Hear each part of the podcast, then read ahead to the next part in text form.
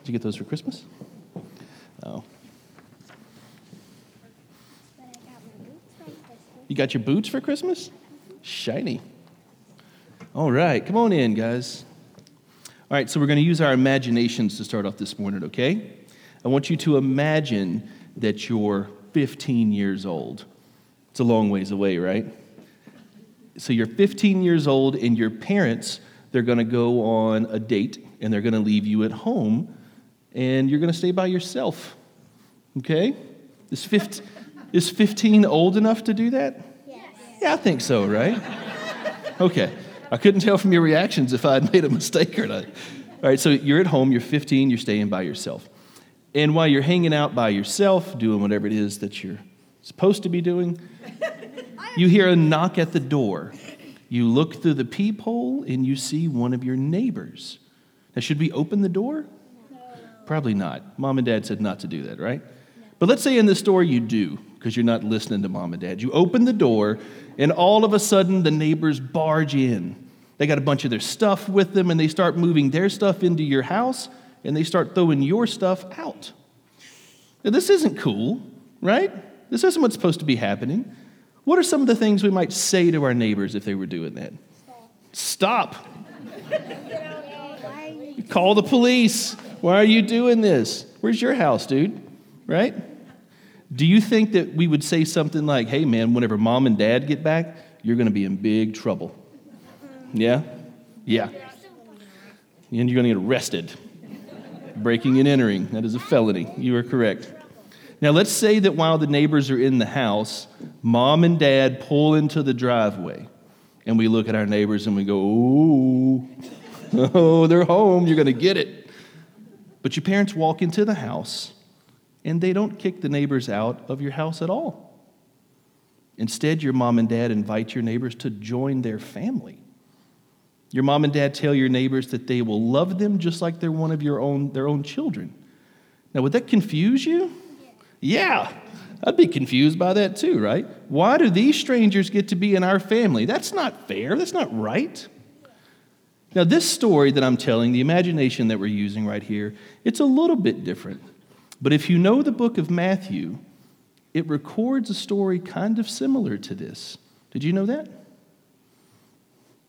I mean, surely it's not neighbors in the same way, but it is very similar. In today's sermon, I want you to listen to what that story is, okay?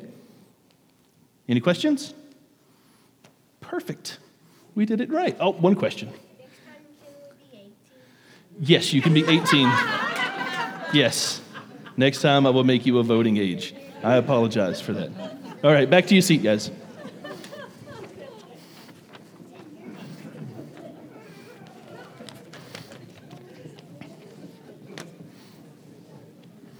For those who didn't hear, there was one child that was not satisfied that he was only 15. He wanted to be 18 in the next analogy.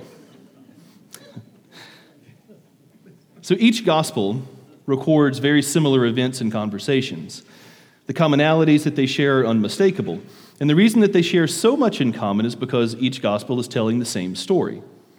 But even though each gospel tells the same story, it isn't uncommon for one gospel to record something that the others leave out. You see, for all their similarities, each gospel has a slightly different focus. Each gospel is telling the same story from a slightly different angle. Now, why in the world would the gospel writers do such a thing? Why is the approach of one gospel different from another? Why not just tell the same story in the same way? Well, recall what just took place with the children's sermon. The way that I spoke with the children and youth is it's different from the way I'm speaking now. My tone, my cadence have changed. My speech has become a bit more formal, and the reason for that change is no more complicated than my primary audience has changed. And the same is true for the Gospels themselves. So, to whom was Matthew speaking? Who was his primary audience? And how might that have changed his approach? Well, we find a clue in who Matthew and how Matthew tells the Christmas story. Did you know that Matthew leaves out the angel's appearance to the shepherd? He omits the shepherds coming to worship Jesus as well. Elizabeth's miraculous pregnancy and the birth of John the Baptist, they're cut from the story. And he even leaves out Jesus' circumcision and presentation at the temple. Now, Matthew knew about all of those things, and he believed them just as much as the other gospel authors. But Matthew omits them because the people to whom he directed his gospel seemed to require a different approach. So, who was Matthew's audience? Well, what do Levitical shepherds, John the Baptist, circumcision on the eighth day, and presenting your newborn at the temple all have in common? What connects them? They're all thoroughly Jewish. So Matthew leaves out the most Jewish parts of the story because of his audience. You want to guess who Matthew's target audience was? Plot twist, it was the Jews. Now, why on earth would Matthew direct his gospel towards Jews and purposely leave out some of the most Jewish elements of the story? And why, in their place, would Matthew then include three foreign Gentile astronomers? Well, I think Matthew makes those decisions because he's addressing a central Jewish paradox. How could the Jews for thousands of years anticipate the coming of the Messiah and then reject and murder him when he came? And I think Matthew includes the three wise men in his story because they are the very beginning of an answer to that question. You see, the Jewish picture of the Messiah was that of a, a, political leader, someone who was going to come in and kick the pagan Romans out of the land and establish Israel as a sovereign nation. The Jews looked for a day when they, God's chosen people, would never again suffer at the hands of the unclean masses. In the Messiah, they would finally have a king they could rally behind and aid him in establishing his kingdom over the whole earth. But there was just one tiny problem. When Jesus, the long awaited Messiah, finally came, he didn't fit Israel's picture of the Messiah. He spent his days consorting with tax collectors and prostitutes. He was hanging out with Samaritans and demon possessed men who lived in graveyards. He would say things like, When a Roman asks you to carry his shield for a mile, why don't you carry it for two? He wasn't raising an army to smite the enemies of Israel. Instead, he was telling them to forgive their enemies. When Jesus described his kingdom, it sounded nothing like David's kingdom.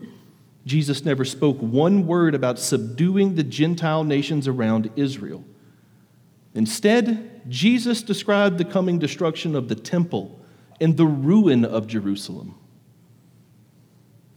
This Messiah and his kingdom were nothing like what the Jews expected. He was nothing like any of the other kings of this world. And there was a really simple answer why. Neither Jesus nor his kingdom were from this world. Neither drew their quality, their legitimacy, or their appearance from this world.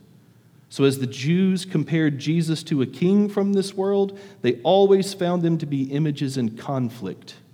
Images in conflict because the kings of this world don't come from the same place as Jesus. And Matthew sees this. He knows the mistake the Jews are making about Jesus. He knows this error so well because this error was once his own. And so, from the outset of his gospel, Matthew seeks to show his Jewish brothers and sisters what they've missed about the Messiah. Matthew begins his gospel by using the three wise men as a way to expose what the Jews are missing, as a way to highlight a central flaw in the Jewish picture of the Messiah.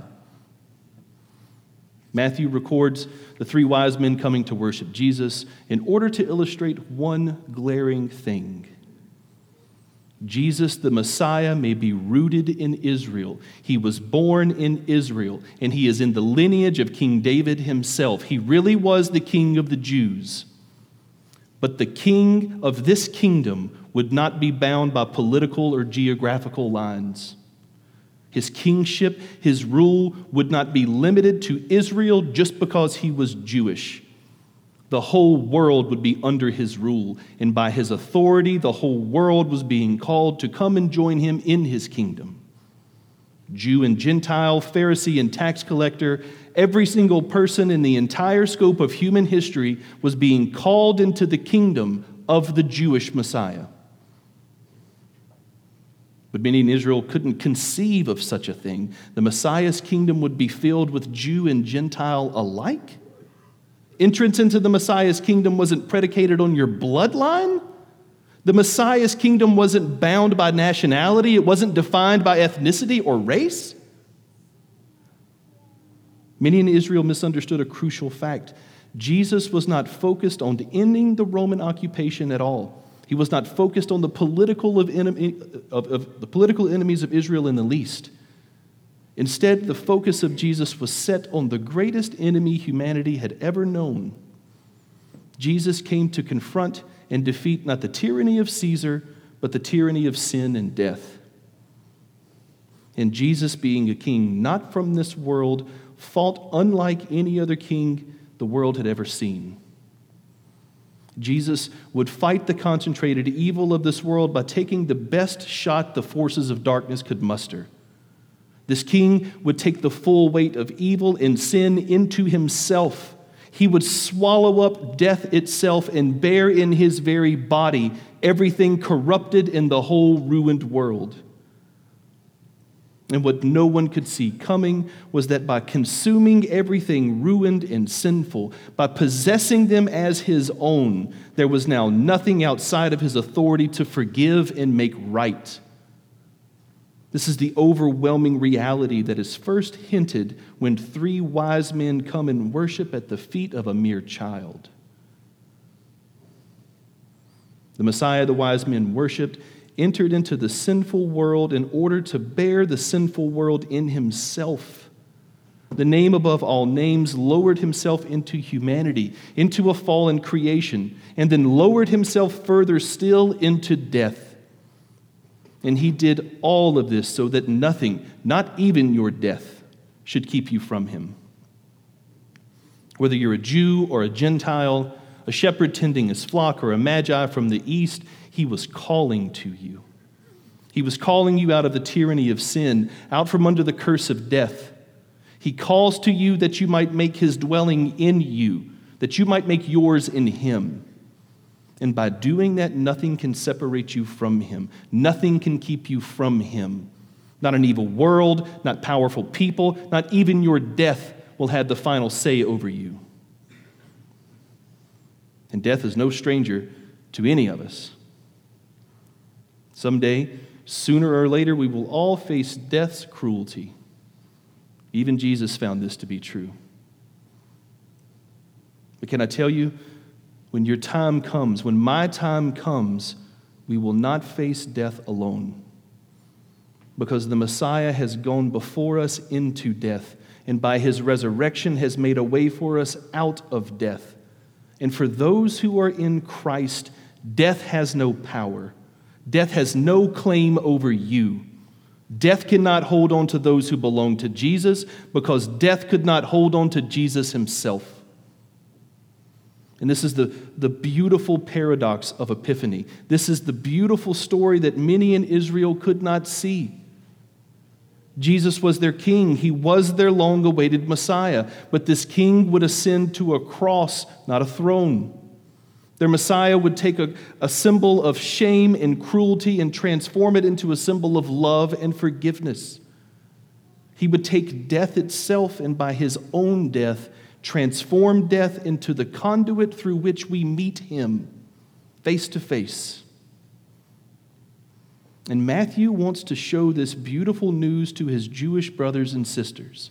He wants them to zoom out of their picture of the Messiah as just a political leader, and he wants them to see that the Messiah has come for the whole world, not just Israel. And he begins this in the birth narrative by focusing not on the most Jewish of elements, but on the most foreign of ones. Matthew draws our attention to three Gentile kings that from hundreds of miles away recognized the arrival of the Jewish Messiah. And their response was to travel for weeks and months so that they might worship him as well. While from mere miles away, the so called king of the Jews, King Herod, well, he was seeking the Messiah for a very different reason. Over and over again, Matthew points out to his Jewish brothers and sisters that the Messiah may be Jewish, but that did not limit his dominion to Israel. It would not prevent him from going to the Gentiles and calling them into his kingdom as well. Matthew shows us that you aren't in the Messiah's kingdom just because you're Jewish. Just look at Herod. And you aren't outside of the Messiah's kingdom just because you're a Gentile. Just look at the three wise men. Guys, this is what Epiphany is all about. The kingdom the Jewish Messiah came to establish was bigger than anyone expected. It encompassed more than anyone could have guessed. Guys, Epiphany is the celebration that the kingdom of Israel's Messiah encompasses the whole world. Epiphany is the celebration that the King of the Jews is our King as well. Amen.